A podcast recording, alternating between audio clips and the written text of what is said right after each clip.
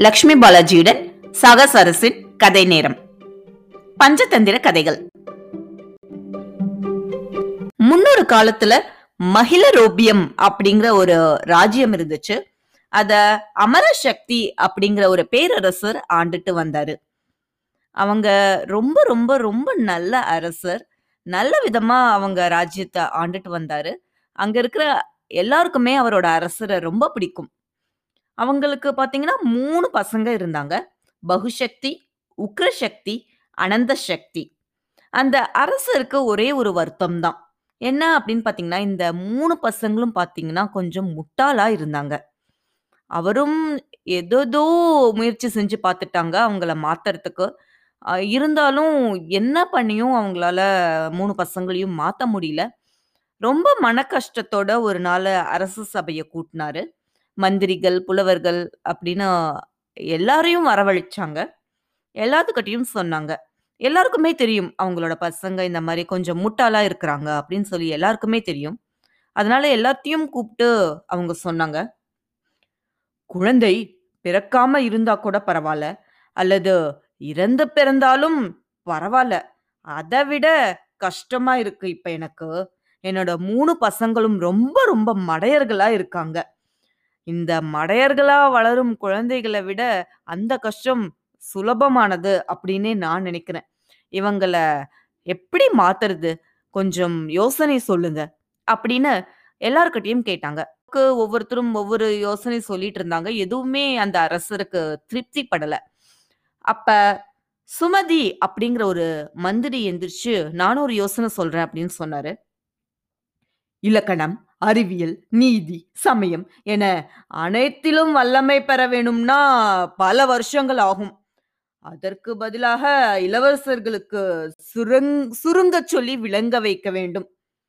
அதுக்காக விஷ்ணு சர்மா அப்படிங்கிற ஒரு முனிவர் எனக்கு தெரிஞ்சு இருக்காரு அவருக்கு எண்பது வயசாச்சு. அவங்க கிட்ட வேணா நம்ம கேட்டு பார்க்கலாம். செவி வழி கேட்ட பல கதைகளை தொகுத்து எழுதிட்டு இருக்கிறதா நான் கேள்விப்பட்டேன். நம்ம இளவரசர்கள் அவங்க கிட்ட அனுப்பி அந்த கதைகள் மூலமாக அவங்களுக்கு ஏதாச்சும் கற்றுத்தர முடியுமா அப்படின்னு நம்ம வேணா கேட்டு பார்க்கலாம் அப்படின்னு சொன்னாரு. அரசருக்கும் இது சரியாகப்பட்டது. அதனால சரின்னு விஷ்ணு சர்மாவை வரவழைச்சாங்க. விஷ்ணு சர்மா வந்த உடனே அவங்க காலெல்லாம் விழுந்து அவங்கள நல்லா உபசரிச்சு அரசர் அமர் சக்தி அவங்கள நல்லா கவனிச்சுக்கிட்டாரு. கவனிச்சதுக்கப்புறம் சொன்னார் இந்த மாதிரி என்னோட குழந்தைகள் மடையர்களாக இருக்காங்க. நீங்கள் மட்டும் என் குழந்தைகளை புத்திசாலியாக மாற்றி தந்தீர்களானால் உங்களுக்கு நூறு வரியில்லா கிராமங்களை நான் தருகிறேன். அப்படின்னு அவர்கிட்ட சொன்னார். விஷ்ணு சர்மா அவருக்கு எண்பது வயசாச்சு. அது மட்டும் இல்லாம அவர் ரொம்ப ரொம்ப ரொம்ப ஞானி அப்படின்னு சொல்லலாம்.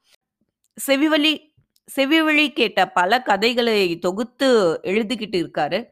ஆஹ் அதனால அவருக்கு என்ன பண்ணணும் அப்படிங்கிறது புரிஞ்சிடுச்சு. உடனே அவர் சொன்னாரு என் அறிவை நான் காசிற்காக விற்க மாட்டேன். நீங்கள் எனக்கு ஆறு மாத காலம் கொடுங்கள். இந்த நீதி சாஸ்திரங்களை இளவரசர்களுக்கு நான் கற்றுவிக்கிறேன். அந்த ஆறு மாத காலத்தில் நீதி சாஸ்திரங்களை கற்றுக்கொண்டு அவர்கள் மாறாவிட்டால் என் பெயரை நான் மாற்றிக்கொள்கிறேன் அப்படின்னு சபதம் விட்டாரு. அரசருக்கும் நிறைய முயற்சி செஞ்சு பார்த்து எல்லாரும் காசுக்காக ஆசைப்பட்டு என்னென்னமோ பண்ணி பார்த்தாங்க. ஆனா யாராலையும் அவங்கள மாத்த முடியல. ஆனா இந்த விஷ்ணு சர்மா அப்படிங்கிறவரு காசுக்காக ஆசைப்படாம இந்த மாதிரி ஒரு சபதம் எடுத்ததுனால ரொம்ப நிம்மதியா திருப்தி அடைஞ்சிட்டாரு அரசர். அதனால நம்பி அவங்களோட மூணு இளவரசர்களையும் விஷ்ணு சர்மா கிட்ட ஒப்படைச்சாரு. ஆறு மாச டைமும் கொடுத்தாரு. அந்த ஆறு மாத காலத்துல ஆசிரமத்துல அந்த மூன்று இளவரசர்களும் விஷ்ணு சர்மா கிட்ட இந்த பஞ்சதந்திர கதைகளை கத்துக்கிட்டாங்க. கத்துக்கிட்டது மட்டுமல்லாம ஆறு மாத காலத்துல அவர்கள் நல்ல அறிவாளியாக மாறி வந்தார்கள். அதுக்கப்புறம் அந்த அமரசக்தி அரசர் வந்து அந்த மூணு இளவரசர்கள்கிட்டையும் தன்னுடைய ராஜ்யத்தை நம்பி ஒப்படைச்சாரு. ஸோ ஒரு முட்டாளா இருந்த மூன்று இளவரசர்களை அறிவுபூர்வமாக மாற்றிய தகுதி இந்த பஞ்சதந்திர கதைகளுக்கு இருக்கிறது. இந்த பஞ்சதந்திர கதைகள் பார்த்தீங்கன்னா, பெரியவர்களுக்காக எழுதப்பட்டவை அப்படின்னு முன்னாடியே நான் சொல்லியிருக்கேன். இருந்தாலும் முட்டாள்களுக்கு கூட புரிய வைக்கணும் அப்படிங்கிறதுக்காக, அவ விஷ்ணு சர்மா ரொம்ப எளிமையாக மாற்றி, அன்றாட வாழ்க்கையை எப்படி கையாள வேண்டும் அப்படின்னு சொல்லி எழு எளிமையா விலங்குகளை வச்சு மாத்தி எழுதி கொடுத்துருக்காரு. அதனால தான் பெரியவங்களுக்கு மட்டும் இல்லாமல் குழந்தைங்களுக்கும் பார்த்தீங்கன்னா, ரொம்ப ரொம்ப சுலபமாக புரிகிற வகையில் இந்த பஞ்சதந்திர கதைகள் வடிவமைக்கப்பட்டிருக்கிறது. அடுத்த வாரத்திலிருந்து ஒவ்வொரு கதைகளாக நம்ம கேட்கலாம். அடுத்த அத்தியாயத்துடன் விரைவில் சந்திப்போம். நம்ம சாகசரஸ் இன்ஸ்டாகிராம் மற்றும் ஃபேஸ்புக் சோஷியல் மீடியாவில் இருக்கு. உங்களுடைய கருத்துக்களை அதில் பகிர்ந்து கொள்ளவும். லக்ஷ்மி பாலாஜியுடன் சாகசாரஸின் கதை நேரம்.